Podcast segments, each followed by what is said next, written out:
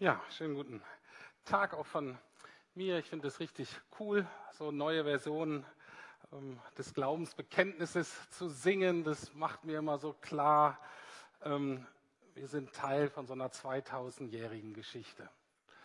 Und über die ganze Welt in der Geschichte hindurch, mittlerweile auf allen Kontinenten, ähm, ja, gibt es Christen, gibt es eine Kirche in unterschiedlichen Formen und die bekennen, was sie glauben und das ist einfach so gut. Und ähm, die Titel der Predigt heute ist ja Jesus ist größer und das ist auch immer schön, wenn wir so ein ähm, mal das so erfahren, dass, dass Jesus größer ist, aber auch das Reich Gottes größer ist als das, was wir normalerweise so kennen oder was wir hier so in Berlin erleben. Und wir waren am ähm, Montag und Dienstag 25 Leiter hier aus dieser Gemeinde waren bei einer Konferenz in London. Und äh, das war mal wieder so richtig cool zu merken, wie, wie schön das ist, wenn, waren, glaube ich, Vertreter aus irgendwie 80 Ländern oder so, alle unterschiedlichen Denominationen und Glaubensrichtungen waren da vertreten. Und ähm, wie super das ist, wenn die sich verbinden und wenn es da wirklich um Jesus geht. Wenn der Heilige Geist Raum bekommt und wenn dann Geschichten auch aus allen, nicht nur aus Kirchen, sondern auch aus allen unterschiedlichen Bereichen der Gesellschaft ähm, erzählt werden und so, wie Jesus wirkt. Das ist einfach wirklich großartig. Und danach hatten wir so eine Austauschrunde gemacht nach diesen zwei Tagen, wie wir es so fanden und so. Und da gab es eine, ähm, eine Wortmeldung von einem jungen Mann von uns, äh, Namen wird nicht näher erwähnt, ähm, die hat mich besonders begeistert. Und zwar hat er Folgendes gesagt. Er hat gesagt, ich habe wieder erkannt, dass Gott überall seine Leute hat. Und manche Leute, die sind ja sowas von großartig und die sind so viel besser als ich und das, was ich hier leisten könnte. Und jetzt die Schlussfolgerung ist fantastisch, finde ich. Da hat nicht gesagt, oh, das mache ich hier nicht und da komme ich ja nie hin und warum soll ich hier mein kleines Ding machen, sondern er sagt, und das hat mich neu ermutigt, meinen kleinen Beitrag hier in Berlin zu leisten. Es hat mich neu begeistert, mich Jesus hinzugeben und zu sagen, okay, Gott hat mich an diesen Platz gestellt. Und da werde ich das, was ich tun kann, mit all meiner Begabung und all meiner Begrenzung, werde ich mich einbringen. Und das ist so das, was ich auch davon mitnehme. Einfach zu sagen, ja Jesus, es geht um dich und du bist größer. Und das, was wir hier sehen in dieser Gemeinde, ist schon toll, aber das ist richtig so, auch das kann größer werden. Was wir an Reich Gottes in dieser Stadt sehen, da war einiges ermutigend in den letzten Jahren, aber dennoch, da kann noch so viel mehr kommen. Und darauf freuen wir uns und wir sagen in all unserer Begrenztheit, wir sagen, Herr Jesus, hier sind wir. Und wir wollen dich mehr lieben, wir wollen dir mehr zutrauen, wollen sagen, hier benutze du uns. Und das ist auch so der Hintergrund ähm, einer kleinen Predigtreihe, die ich jetzt bis zum Sommer machen werde. Das fängt immer an mit Jesus ist größer und dann werde ich so unterschiedliche Gefühle ähm, durchgehen. Jesus ist größer als meine Angst, als meine Scham, als mein Wut, als meine Wut und so weiter. Und zwar Ausgangspunkt war die Predigt von Ostersonntag, die ich vorgelesen habe von Martin Luther. Also ich habe eine Predigt eben gehalten, die war 500 Jahre alt ähm, oder Teile aus der Predigt. Und es hat mich so begeistert, dass der Luther so wir sagen Neudeutsch sagen, on fire war am Ende mit der Auferstehung, sagt, Jesus ist einfach größer. Mit dieser Auferstehung gibt es einfach neue Dimensionen, die vorher nicht klar waren. Er sagte, Jesus ist größer als unsere Scham, Jesus ist größer als unsere Schuld, Jesus ist größer als unsere Sünde. Und dann ging er weiter, Jesus ist größer als Himmel und Erde und Hölle und, ähm, und ähm, als Tod und Leben. Und dann habe ich gesagt, ja, Halleluja, Amen. Jesus ist größer. Und dann habe ich ja gesagt, okay, was bedeutet das denn praktisch? Singt sicher gut. Ähm, was bedeutet Fakten? Dann habe ich so geguckt ähm, in mein eigenes Leben und auch so in meine Hauptsache Erfahrung als Seelsorger. Und dann habe ich gemerkt, dass oft unsere Gefühle und ge emotionale Realitäten in uns, dass die oft das hindern, das, was Gott eigentlich ähm, wirken möchte. Und dass das, was bei Gott möglich ist, oft nicht so zum Wirken kommt, oft sich nicht so aus, durchbrechen kann, auswirken kann, weil wir emotional irgendwie gefangen sind in so, in uns selbst, in dem Alten. Und da habe ich gesagt, es wäre doch mal gut, uns die unterschiedlichen Gefühle so anzugucken und da ganz konkret zu gucken, was kann Jesus da in unserem Leben verändern, dass wir sagen können, ja, das gibt's zwar, aber Jesus ist größer. Das ist was, dieses Thema mit äh, Gefühlen und so weiter, das habe ich schon oft drüber gelehrt in so Seelsorgerseminaren und bei MC und so und habe dann aber gedacht, ich glaube, ich habe noch nie drüber gepredigt. Und habe ich gedacht, das ist eigentlich auch gut, dass ihr das mal wisst. Und äh, von daher äh, kommt jetzt auch hoffentlich in den Genuss, oder ich hoffe, das hilft euch auch weiter, ein bisschen mehr über eure Gefühle zu verstehen und welche Rolle eure Gefühle in eurem Leben haben oder haben könnten und bei Gott und mit Gott haben können. Deswegen werde ich erstmal eine Einleitung geben, kurz, welche Funktion haben überhaupt Gefühle in unserem Leben? Welche Rolle sollten sie spielen? Und dann, das ist eine allgemeine Einleitung, gilt für alle Gefühle, und dann konzentrieren wir uns heute auf das Gefühl Angst. Äh, und dann, zweite Frage ist, was können wir von unseren Ängsten lernen? Und das dritte ist, was bedeutet das denn jetzt, dass Jesus größer ist als unsere Ängste? Was würde das verändern, mit Jesus unterwegs zu sein beim Thema Angst? Also erster Punkt, welche Funktion haben Gefühle in unserem Leben? Anderes Wort für Gefühle, auch in unserer Sprache, ist das Wort Emotion. Und es kommt vom Lateinischen. Und Emotion heißt, da ist was in Bewegung, ne? Motion, äh, das kennen wir.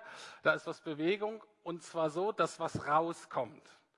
Bei Gefühlen ist es so, dass etwas, was in uns ist, etwas wie wir sind, dass das rauskommt wenn wir gefühlsmäßig irgendwie, ähm, wir betätigen uns ja nicht sozusagen, obwohl, aber gehe ich jetzt nicht drauf ein, ähm, das ist schon eine willentliche Komponente.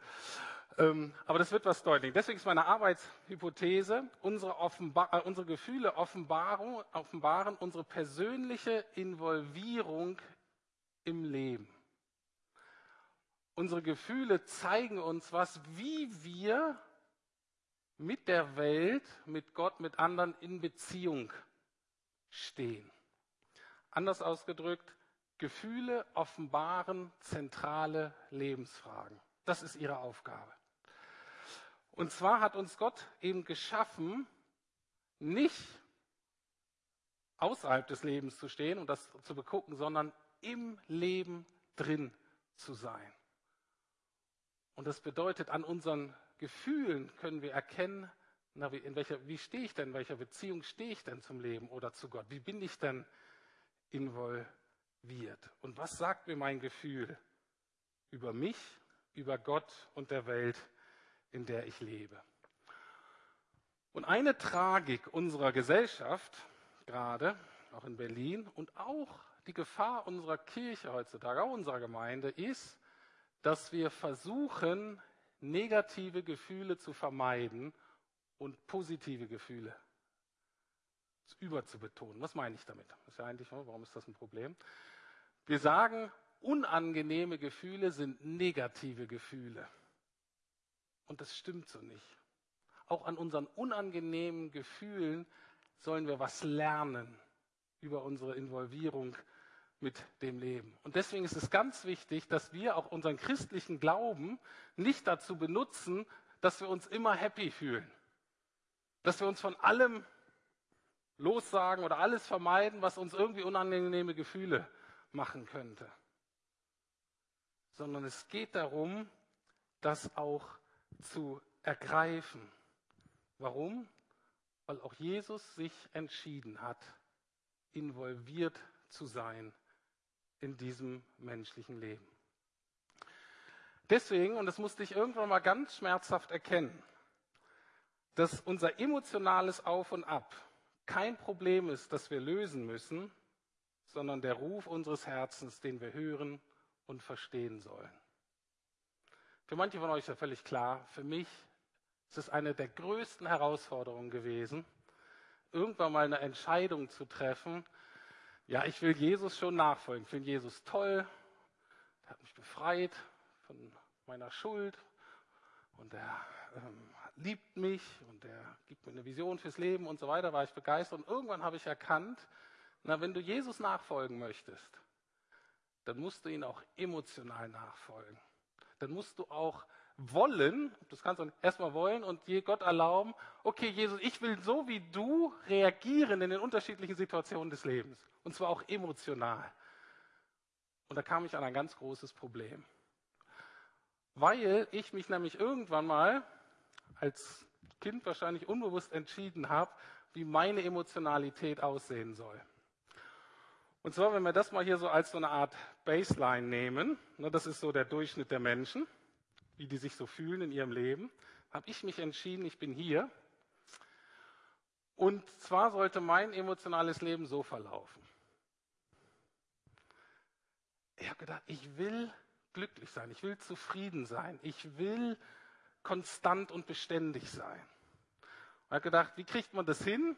Das kriegst du nur hin, wenn du Abstand nimmst vom Leben.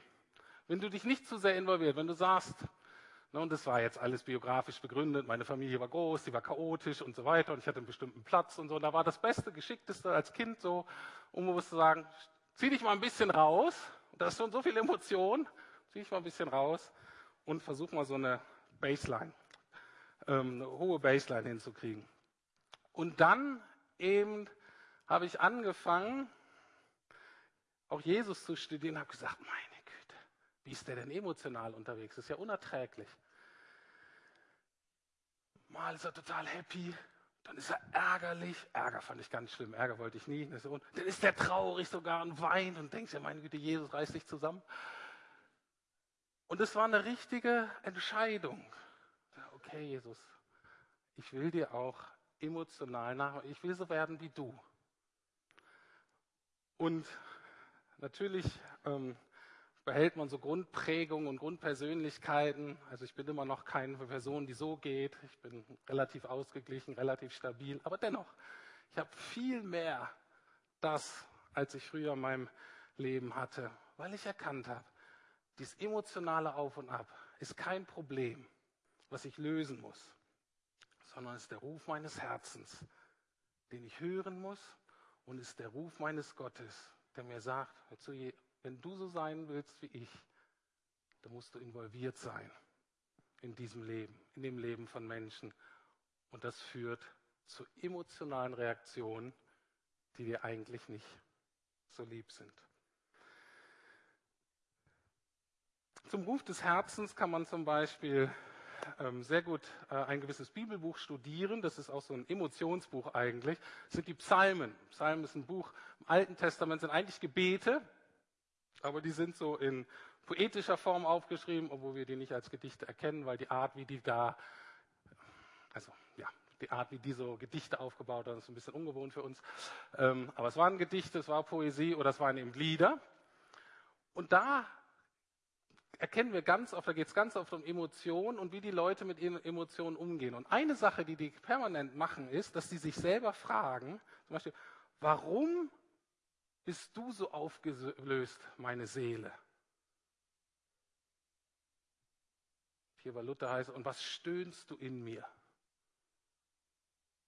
Dass da jemand merkt, ich bin echt durch den Wind, ich bin so richtig fahrig innerlich. Ich habe hier Emotionen, ich weiß gar nicht, wohin damit.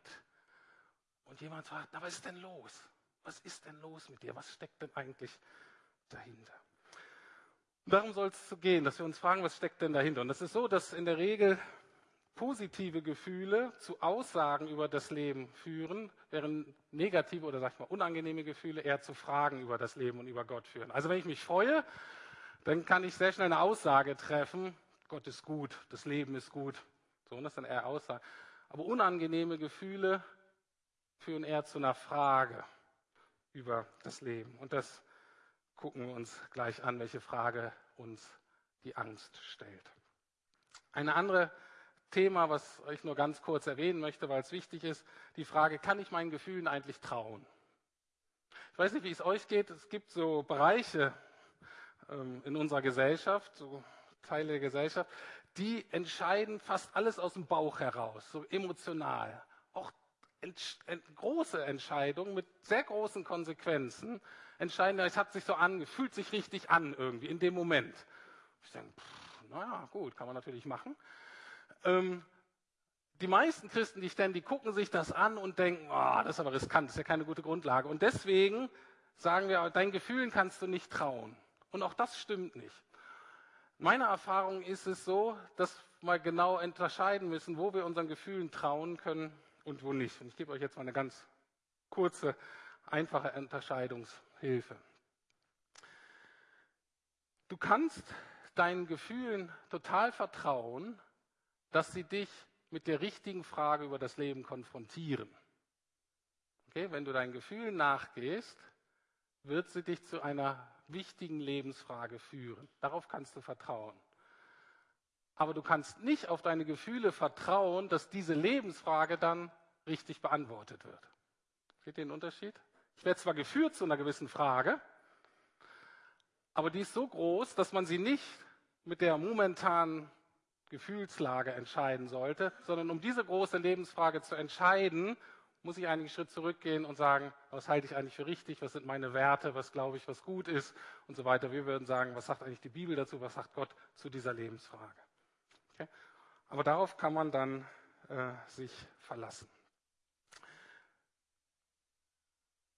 Und wie gesagt, Gefühle ernst zu nehmen, ähm, hat damit zu tun, dass wir das Leben ernst nehmen und dass wir ernst nehmen, dass wir involviert sind. Gut, soweit erstmal allgemeine Einleitung zur Funktion von Gefühlen. Weg, ähm, ähm, wenden wir uns der Angst zu. Was lernen wir von unseren Ängsten? Und da gibt es einen ganz tollen, also auch dieser Bibelvers ist toll, so will ich es mal sagen. Johannes 16, 33 sagt Jesus ganz einfach über die Angst. Dies habe ich mit euch geredet, damit ihr einen Frieden mit mir habt. Das gucken wir uns jetzt nicht an, was das ist. Aber jetzt zweiter Teil. In der Welt habt ihr Angst, aber seid getrost. Ich habe die Welt überwunden.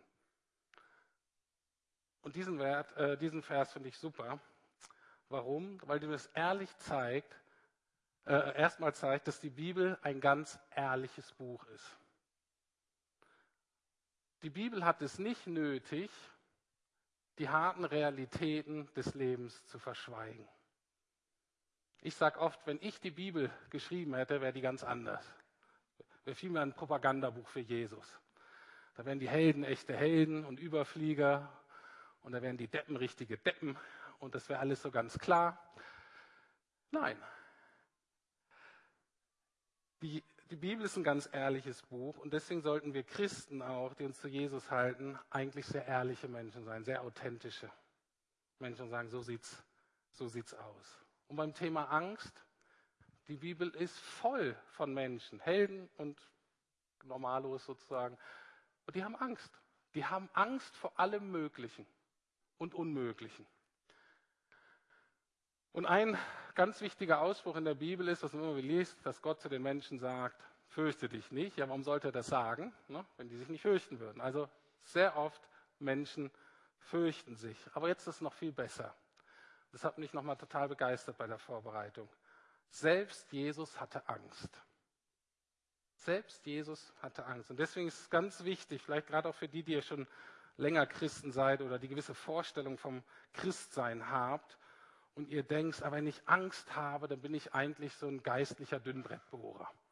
Wenn ich hier Angst habe, dann bin ich eigentlich, ist es eigentlich wie so eine geistliche Niederlage. Da bin ich vor Gott eigentlich ein Versager.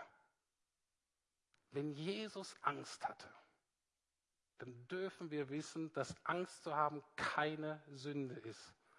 Dass Angst zu haben geistlich kein Versagen ist dass ihr euch nicht minderwertig fühlen müsst, weil du denkst, also ganz ehrlich als Person, ich bin echt, ja, ich bin echt ein Weicher, ich bin echt ängstlich, ich bin echt ein ängstlicher Typ.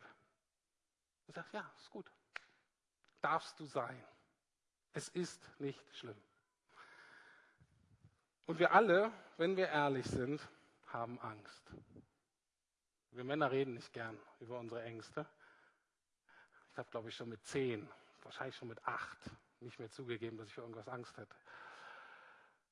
Aber wenn ich ehrlich bin, auch ich habe Angst vor den unterschiedlichsten Dingen. Und welche Frage, mit welcher Frage werden wir konfrontiert, wenn wir unseren Ängsten stellen, wenn wir uns zugeben, dass wir Angst haben? Die Frage hinter der Angst ist folgende. Wird Gott mich schützen und bewahren oder bin ich der Situation oder der Person schutzlos ausgeliefert? Das heißt, unsere Ängste wollen uns eine ganz tiefe Frage stellen über unser Leben, nämlich der der Sicherheit, der Bewahrung, der Unversehrtheit. Kann ich darauf vertrauen, dass ich geschützt werde? Oder muss ich befürchten, dass da doch irgendwas passiert, was mich völlig zerlegt, völlig überfordert, katastrophale Auswirkungen auf mein Leben hat? Natürlich könnte man psychologisch, therapeutisch viel zum Thema Angst sagen. Ich möchte mal eine ganz einfache Unterscheidung bei den Ängsten machen. Und zwar einmal konkrete Ängste und einmal unkonkrete Ängste.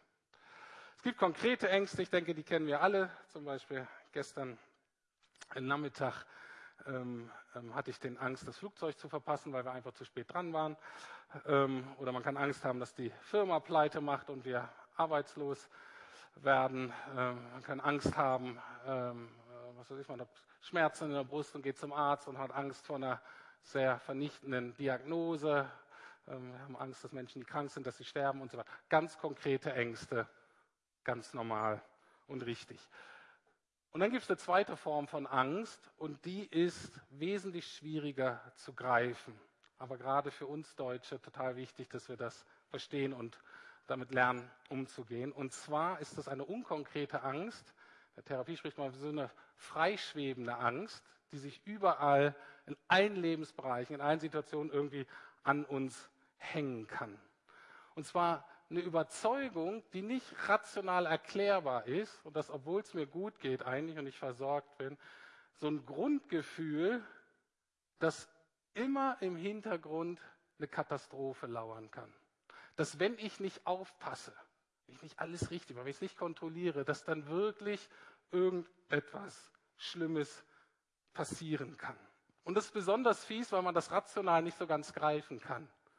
Ja, eigentlich ist alles okay, aber ich fühle mich so, dass eigentlich, ich habe echt Angst, ich bin blockiert, ich bin gelähmt, ich weiß nicht weiter. Und diese Art von Angst ist besonders ein deutsches Phänomen. Das kennen andere Kulturen nicht so wie wir. Und deswegen müssen wir das geistlich wirklich ernst nehmen. Ihr wisst, wir haben manche, ähm, viele Wörter mittlerweile haben wir aus dem Englischen ins Deutsche übernommen. Und es gibt auch ein paar Wörter, die die Engländer von uns übernommen haben. Eins davon ist Schadenfreude übrigens. Äh, keine Ahnung, warum das eine Spezialität von uns ist. Aber ein anderes, was man ganz häufig ist, ist Angst. Wenn du äh, Zeitungsartikel liest, gerade auch über so komplexe Dinge wie jetzt äh, Terrorismus oder kalter Krieg und so weiter, da wird oft von Angst gesprochen, manchmal auch German Angst, Ängst. Das heißt, das haben die übernommen. Das ist eine deutsche Spezialität. So ähnlich wie Mercedes und BMW. Wir denken, okay, Herr, ähm, der Realität müssen wir ins Auge schauen. Und vielleicht nur ganz kurz, manche Ängste in unserem Leben haben gar nicht mit uns selbst zu tun. Ängste sind etwas, was Eltern sehr gut an ihre Kinder weitergeben. Oft ungewollt natürlich. Meine Generation ist zum Beispiel so, dass viele von unseren Eltern kriegstraumatisiert sind. Da wird dann nicht drüber geredet und so. Und dass die Kinder dann manchmal irrationale Ängste haben, obwohl es gar keinen Anlass dafür gibt. Weil das irgendwie durch die Familie so durchkommt. Also deswegen, bei diesem Thema lohnt es sich immer auch, die Vorfahren anzugucken und was da so ähm, passiert ist. Ähm, das so zu den unkonkreten Ängsten. Aber jetzt mal ein ganz einfaches Beispiel. Ich weiß nicht, wie das euch geht.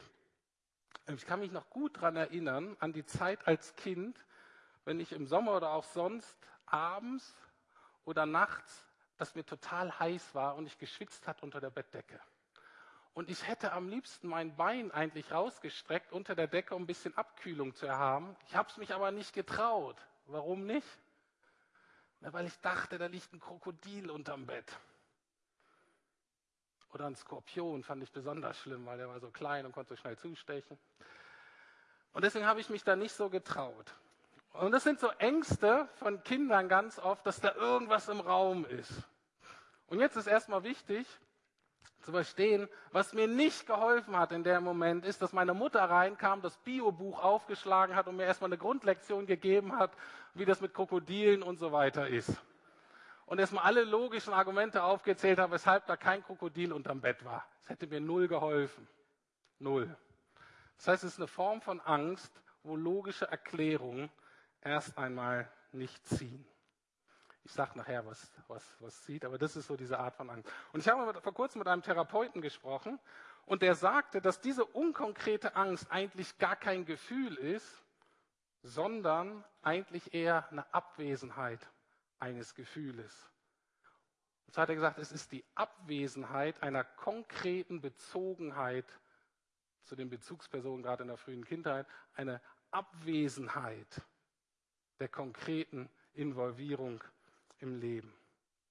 Und diese Angst führt dann eben dazu, dass man sich der Realität nicht stellt und dass man sie verdrängt, weil man irgendwie davon überzeugt ist, dass man mit der Realität nicht umgehen kann.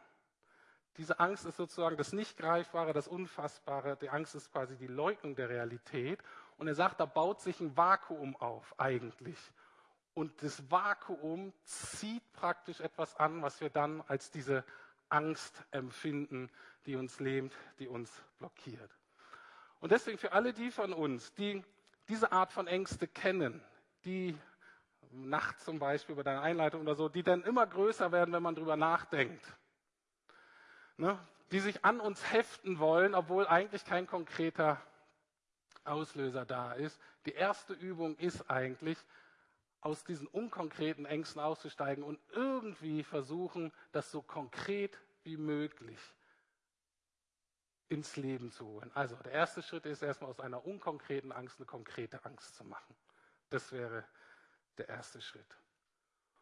Und letztlich geht es bei den Ängsten dazu, dass wir uns entscheiden, ich stelle mich dem Leben, ich stelle mich den Herausforderungen des Lebens ich stelle mich der Realität, aber, und jetzt kommt der zweite Teil eben, nicht allein, sondern ich stelle mich dem mit Jesus. Was heißt das konkret? Jesus ist größer als die Angst und das, was ich gesprochen habe, wird sehr gut ausgedrückt durch einen Bibelvers im Neuen Testament. Es steht in 1. Johannes 4, Vers 18. Da sagt der Schreiber, Furcht ist nicht in der Liebe, sondern die vollkommene Liebe treibt die Furcht aus. Denn die Furcht rechnet mit Strafe, wer sich aber fürchtet, der ist nicht vollkommen in der Liebe. Das zeigt erstmal, dass es Menschen und leider gerade auch Christen durch die Gegend laufen und immer noch befürchten, da wartet Strafe auf mich. Ich muss irgendwie aufpassen. Wenn ich das und das tue oder das und dann sage, dann werde ich doch bestraft. Und das hat natürlich oft dann auch mit Erziehung und so weiter zu tun. Aber das Erste, was wir wissen dürfen, dass die Bibel sagt, wenn du zu Jesus gehörst, wenn du akzeptierst, Jesus hat all das, was ich verbockt habe und was Strafe verdient hätte.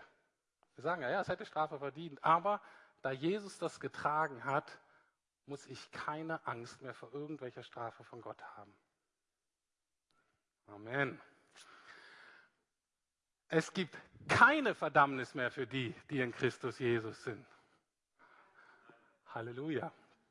Also, das ist so die Realität. Und, aber es gibt Menschen, die sagen, das schwirrt danach. Und deswegen ist das so ein Vakuum und das muss ausgetrieben werden, es muss gefüllt werden. Diese Lüge muss sozusagen ausgetrieben werden. Und das geht eben dadurch, dass wir erfüllt werden mit etwas ganz Konkretem, nämlich mit der Liebe Gottes dass wir verstehen, das ist nicht nur nette Ideen, das hat sich nicht irgendwie die frühchristliche Truppe, da war nicht so eine Selbsthilfegruppe, die immer sagen, wie fühlen wir uns besser und dann überlegen wir uns auch mal, wenn Gott ein liebender Gott wäre, dann wäre das richtig nett, dann würden wir uns alle gut fühlen. Nein, das ist eine echte Realität. Gott hat uns so sehr geliebt, dass er seinen Sohn für uns gegeben hat. Und diese Liebe, dass wir sie auch erfahren, ist eine echte Realität. Und er möchte, dass wir das auch als Realität wirklich erfahren. Und deswegen möchte Gott diese Angst, dieses Vakuum der Angst erfüllen mit seiner Liebe. Zurück zu dieser Frage der Angst. Wird Gott mich schützen und bewahren oder bin ich dem Leben der Person, der Situation schutzlos ausgeliefert? Und da ist wieder ein Problem, was wir haben in unserer heutigen Gemeinde manchmal oder manchmal in unserer Verkündigung, dem, was wir den Leuten sagen, was Jesus für sie bewirkt und wir alle haben die Hoffnung, und ich weiß, dass ich die gleiche Hoffnung hatte am Anfang meines Glaubenslebens, dass Jesus mich vor dem Leben beschützen würde. Dass wenn ich zu Jesus gehöre, dass ich dann sicher sein kann, dass mir diese schlimmen Dinge, die anderen Leuten passieren, nicht passieren. Und diesen Zahn muss ich euch leider ziehen. Jetzt keine Ahnung, 25 Jahre Christ oder so, ein bisschen älter. Und ich habe Menschen sterben sehen, die aus meiner Sicht nicht hätten sterben sollen. Ich habe Menschen gesehen, die nicht gesund geworden sind, obwohl ich denke, da war so viel Glauben oder so viel Gebet, oder so richtige Haltung. Ich kann mir nicht erklären, warum die nicht gesund geworden sind. Es sind Ehen kaputt gegangen, von denen ich denke, die hätten nicht kaputt gehen dürfen. Und ich, als ich die anfangs gesehen habe, gesagt, die halten für ewig. Kinder sind krank geworden, Eltern haben sich, sich wund gebetet für ihre Kinder. Ähm, und ich muss sagen, okay, Jesus, Jesus hat uns nicht versprochen, uns vor dem Leben zu schützen, dass uns die Dinge nicht passieren. Warum? Weil wir ihm nachfolgen sollen, weil wir so werden sollen wie er. Und er hat sich entschieden, nicht außen vor zu bleiben, sondern er hat sich entschieden, hineinzugehen in diese Welt. Er hat sich entschieden, hineinzugehen in den Schmerz. Er hat sich entschieden, hineinzugehen in unsere absolut chaotische, gefährliche Welt. Um uns herum, aber auch in uns drin. Ich weiß nicht, wie es in dir drin aussieht. Bei mir manchmal ein echtes Kampffeld. Und leider längst nicht so schön und so glatt und so heilig, wie ich es immer gerne hätte. Und ich sage, kein Problem. Manchmal würde ich mir wünschen, Gott würde mich vor mich selbst schützen. Am meisten leide ich eigentlich an mir selbst mittlerweile. Und Jesus sagt, okay, aber ich schütze, ich bin, gehe mit dir da hinein. Ich bin involviert in deinem Leben. Also, die Aussage ist, er wird uns nicht vor den Herausforderungen und den Nöten und den Schmerzen dieser Welt schützen, aber er möchte uns von innen heraus schützen. Er möchte uns so bei uns sein, dass wir diese Ängste, die da sind, überwinden können. Kommen wir zurück zum Krokodil. An manchen Armen war es nicht ganz klar, ob das Krokodil, ob da nicht vielleicht doch ein Krokodil unterm Bett ist. Aber interessanterweise war, es war, im Endeffekt war es mir egal. Ob das Krokodil da ist oder nicht, war egal. Was war das Entscheidende? Entscheidende war nur, in meinem Fall war es immer die Mama, ähm, kann natürlich auch Mama und Papa sein, vielleicht auch eine andere Bezugsperson. Das Entscheidende war, dass Mama da war. Das heißt, wenn ich diese Angst hatte oder auch manchmal, wenn ich nachts dann aufgewacht bin, manchmal habe ich gerufen, ich musste eigentlich auf Toilette, habe mich aber nicht getraut raus, weil keine Ahnung, was da unter dem Bett war. Dann sind wir zusammengegangen, haben wir hingelegt. Und was habe ich Mama gebeten? Ich habe gesagt, Mama, kannst du einfach ein paar Minuten bei mir bleiben und am Bett sitzen? Mama hat nichts gesagt, die war einfach nur da. Und wisst ihr, was total erstaunlich war? Meine Mutter hatte nie Angst vor dem Krokodil. Keine Angst vor Löwen, vor Skorpionen. Und diese Erfahrung, vielleicht ist da ja noch ein Krokodil, aber meine Mutter ist bei mir. Und wie durch ein Wunder hat die keine Angst vor diesem Krokodil.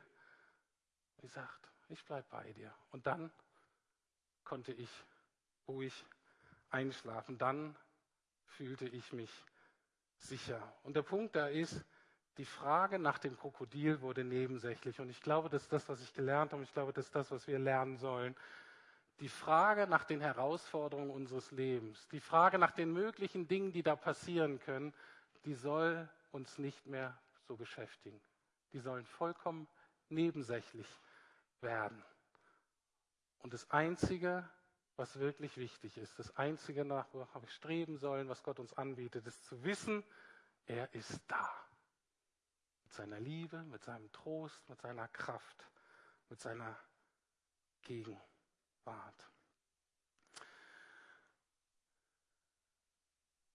Warum sollen wir uns nicht auf diese Krokodile, auf diese Herausforderungen, auf diese möglichen Überforderungen konzentrieren? Und das ist ganz einfach. Wir haben sie nicht in der Hand. Wenn Jesus sagt, wir sollen uns nicht äh, um das Morgen sorgen, dass wir uns überhaupt nicht sorgen sollen, sondern uns konzentrieren können, was jetzt dran ist, hat auch eine ganz praktische Dimension. Du kannst es einfach nicht kontrollieren. Du hast es nicht in der Hand. Es ist nutzlos. Gerade gestern, ganz konkretes Beispiel. Wir hatten auch noch die Delegierten-Tagung, da waren auch einige von uns noch da und dann sind wir mit ein paar Kollegen zurückgeflogen von Stuttgart nach Berlin und der andere Kollege musste auch noch eine Predigt vorbereiten und einen Gottesdienst und wir haben so ein bisschen geredet und da war unsere Sorge, oh, wir sind eigentlich schon ziemlich müde, jetzt müssen wir auch noch den, haben wir noch einen langen Abend vor uns, um die Predigt vorzubereiten. Das war so unsere Sorge vielleicht noch bei dem einen oder anderen ein bisschen mehr, uh, reicht das denn in der Vorbereitung? Dann kommt vielleicht so eine Angst vor Versagen oder so da rein. Das war so das Level von Sorgen und Ängsten, was wir so hatten. Bis dieser Kollege einen Anruf aus dem Krankenhaus bekommen hat, am Flughafen, von seiner Schwester. Und er sagte, du, Mama ist im Krankenhaus, ähm, hat Krebs, hat schon total gestreut, total schlecht aus. Die Mutter war drei Tage vorher, bevor er abgeflogen war, aus seiner Sicht, die war 74, die war kerngesund, die war ihr Leben lang gesund, die war voller Lebensfreude, da war überhaupt nicht dran zu denken, dass die irgendwas hatte. Und jetzt Krebs im Endstadium. Und plötzlich ging das Level von Angst und Sorge von hier, das ist ein anstrengender Abend, wie wird der Gottesdienst, alles was, was man irgendwie ganz gut ertragen kann, zu hier, keine Ahnung. Wie, wie so. Und dann ist es noch so, die, Lebens-, die Familiensituation ist nicht einfach, Beziehungen sind da schwierig und da wirst du, meine Güte, was wird das alles auslösen? Und da ist mir nochmal so bewusst geworden, wir haben unser Leben nicht in der Hand. Wir können uns nicht darauf vorbereiten. Wir können nur sagen, okay Gott, ich stelle mich der Situation, aber nicht allein. Du musst mitkommen. Das ist ein Vers, der mir in den letzten Jahren sehr, sehr lieb geworden ist, auch aus dem Neuen Testament, 2 Timotheus 1, Vers 7. Denn Gott hat uns nicht einen Geist der Ängstlichkeit gegeben, sondern den Geist der Kraft, der Liebe und der Besonnenheit. Man kann Besonnenheit auch mit Selbststeuerung, Disziplin und so weiter übersetzen. Und das ist mir so in den Sinn gekommen. Ich dachte, wofür beten wir jetzt? Und ich habe so gebetet für meinen Kollegen, Natürlich war klar, ins Krankenhaus musste er gehen, also da konnte er nicht ausweichen. Ne? Das macht man eigentlich nicht. Ähm, aber dann zu sagen, ich weiß nicht, wie es euch geht, in solchen Situationen, dann ver, man, man bereitet diese Situationen, die uns Angst machen, die eine Überforderung darstellen können, die bereiten wir sehr ausführlich, gedanklich und mit Sorgen behaftet. Und wir überlegen schon, was soll ich sagen, was soll ich nicht sagen, was könnte ich sagen. Wir versuchen uns auf alle Möglichkeiten einzustellen. Ich habe gesagt, macht es nicht. Und ich habe gelernt, es ist unmöglich. Ich weiß eh nicht, was kommt. Ich kann das eh nicht kontrollieren. Ich weiß nicht, wie es meiner Mutter geht. Ich weiß nicht, wie die Schwester reagiert. Ich weiß selber nicht, wie das geht, wenn ich meine Mutter ins Auge sehe und merke, die stirbt vielleicht bald. Wie soll ich mich darauf vorbereiten? Und dann haben wir gebetet, dass dieser Vers Realität wird dass er einfach zutiefst weiß, ich gehe da jetzt hin und habe eigentlich nichts zu geben, ich bereite mir auch nicht vor, aber ich vertraue zutiefst darauf, wenn ich da hingehe, dann geht mit mir dieser Geist mit. Ein Geist der Liebe, ein Geist der Kraft, ein Geist der Besonnenheit.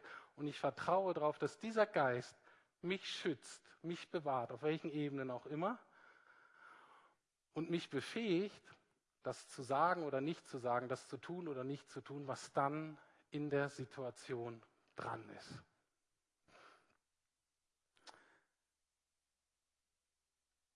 Mut ist nicht die Abwesenheit von Angst, sondern Mut ist die Tatsache, dass die Angst uns nicht mehr daran hindert, das zu tun, von dem wir wissen, was richtig ist. Oder ich kann auch sagen, um das zu tun, was Gott für uns vorbereitet hat in unserem Leben. Mut ist, ja, da ist Angst eigentlich will ich nicht, eigentlich fühle ich mich überfordert. Aber Mut ist dann zu sagen, okay, ich erlaube dieser Angst nicht, nicht das zu tun, von dem ich weiß, dass Gott jetzt möchte, was Gott auch vorbereitet hat. Und zu trauen, ich weiß nicht, wie das werden soll, aber Herr, du weißt es. Das wird sehr stark ausgedrückt in einem Vers, der wahrscheinlich der Vers der Bibel ist oder einer der Verse, der mit am meisten Leuten mit zur Ermutigung auf den Lebensweg gegeben wird, klein oder groß. Ist Josua 1, Vers 9, ist nicht auf Folie. Ähm, ich lese ihn euch langsam vor. Josua war vor eine Aufgabe von Gott gestellt, von der er wusste, das kann ich nie, nie irgendwie bewerkstelligen. Und das wird richtig schwierig und richtig herausfordernd. Und Gott sagt ihm nicht, hör mal zu, mach das mal und das wird wirklich leicht und ich schütze dich vor all dem, was da passieren könnte. Nein. Gott ist realistisch. Was sagt Gott ihm? Gott sagt, sei stark und mutig, hab keine Angst und verzweifle nicht. Warum? Denn ich, der Herr, dein Gott, bin bei dir, wohin du auch gehst. Das ist das Entscheidende, dass Gott bei uns ist in unseren Ängsten. Jetzt kommen wir zu Jesu Angst und dann ähm, bin ich gleich fertig. Wovor hatte Jesus Angst? Jesus selbst sagt vor seiner Kreuzigung, meine Seele ist zu Tode betrübt. Das ist, ähm, ähm, es gibt in der ähm, Psychologie, in der Therapie immer so, da muss man so seine Ängste und so skalieren. Ne? Und wenn man jetzt mal so eine Panikskala, Angstattacke, Panik, ähm, einen Wert geben müsste, ne? und 10 wäre das höchste, dann ist das 12. Meine Seele ist zu Tode betrübt. Jesus war fix und fertig. Jesus war Angst, war Überforderung. Wovor hatte Jesus Angst? Er wusste, dass er verraten wurde. Hatte er dafür Angst? Nein. Hatte er Angst vor den Schlägen? Nein. Hatte er Angst vor den Schmerzen, die da kommen würden? Nein. Hatte er Angst davor, qualvoll am Kreuz zu ersticken? Nein. Wovor hatte er Angst? Er hatte Angst, dass zum ersten Mal in seinem Leben er das ertragen werden muss, und zwar allein. Er musste ertragen, dass er all das erleidet und der Vater nicht da ist. Mit seiner Liebe, mit seinem Trost, mit seiner Gegenwart.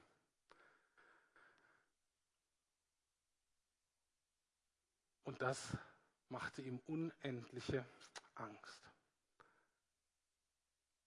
Jetzt zu uns. Warum hat Jesus das getan? Jesus hat für uns Todesängste ausgestanden, damit wir in unseren Ängsten und Nöten nie mehr allein sein müssen. Was da passiert ist, ist Folgendes. Der Heilige Geist, der Geist Gottes, hat Jesus in diesem Moment verlassen, damit dieser Geist wenn Jesus unser Herrn an, wenn wir unsere Schuld bekennen, Vergebung annehmen, dass dieser Geist in uns wohnen kann.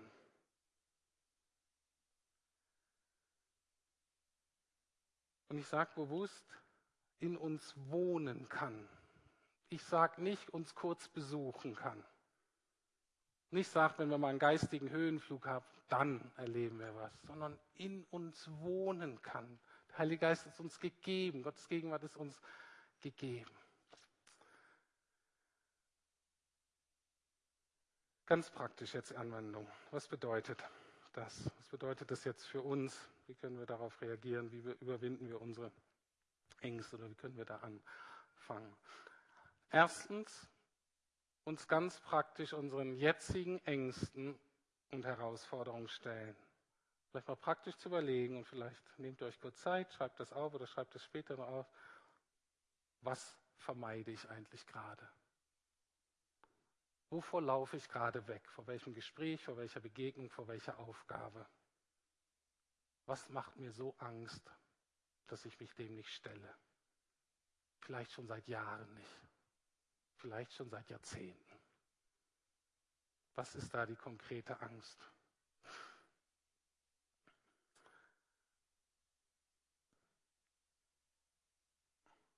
und dann zu entscheiden, Jesus, wenn das jetzt dran ist, dann möchte ich mich dem stellen, aber nicht allein. Ich muss sicher sein, dass du dabei bist. Wie kann ich sicher sein, dass Jesus mit dabei ist? Da gibt es in dem Sinne keine wirklichen Abkürzungen. Ähm, wir müssen uns Gott zuwenden, um seine Gegenwart bitten, dass wir sie empfangen. Und zwar können wir das heute machen, werde ich gleich auch noch sagen. Aber es hat doch prinzipiell, ich muss mich regelmäßig Gott zuwenden und mich mit ihm beschäftigen und immer wieder neu zu erkennen, wie Gott ist, dass ich ihm vertrauen kann, dass er großartig ist. Das bedeutet, ich werde in der Bibel über ihn lesen müssen. Ich werde immer wieder meine Beziehung mit ihm bereinigen müssen. Wenn ich merke, dass was zwischen uns gekommen ist, ich habe mich einfach dämlich verhalten, ich bin schuldig geworden, das sind einfach Dinge, die nicht in Ordnung sind. Einfach zu sagen, Jesus, das ist passiert, es tut mir so leid, kannst du mir bitte vergeben. Dann Vergebung wirklich in Anspruch nehmen, sich wirklich reinigen lassen.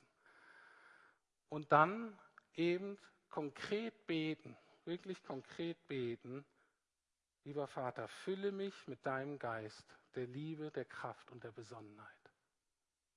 Als ganz konkretes Gebet. Und zwar täglich, stündlich, nicht einmal sonntags, nicht einmal auf so einer tollen Konferenz. Wir brauchen das ständig, täglich.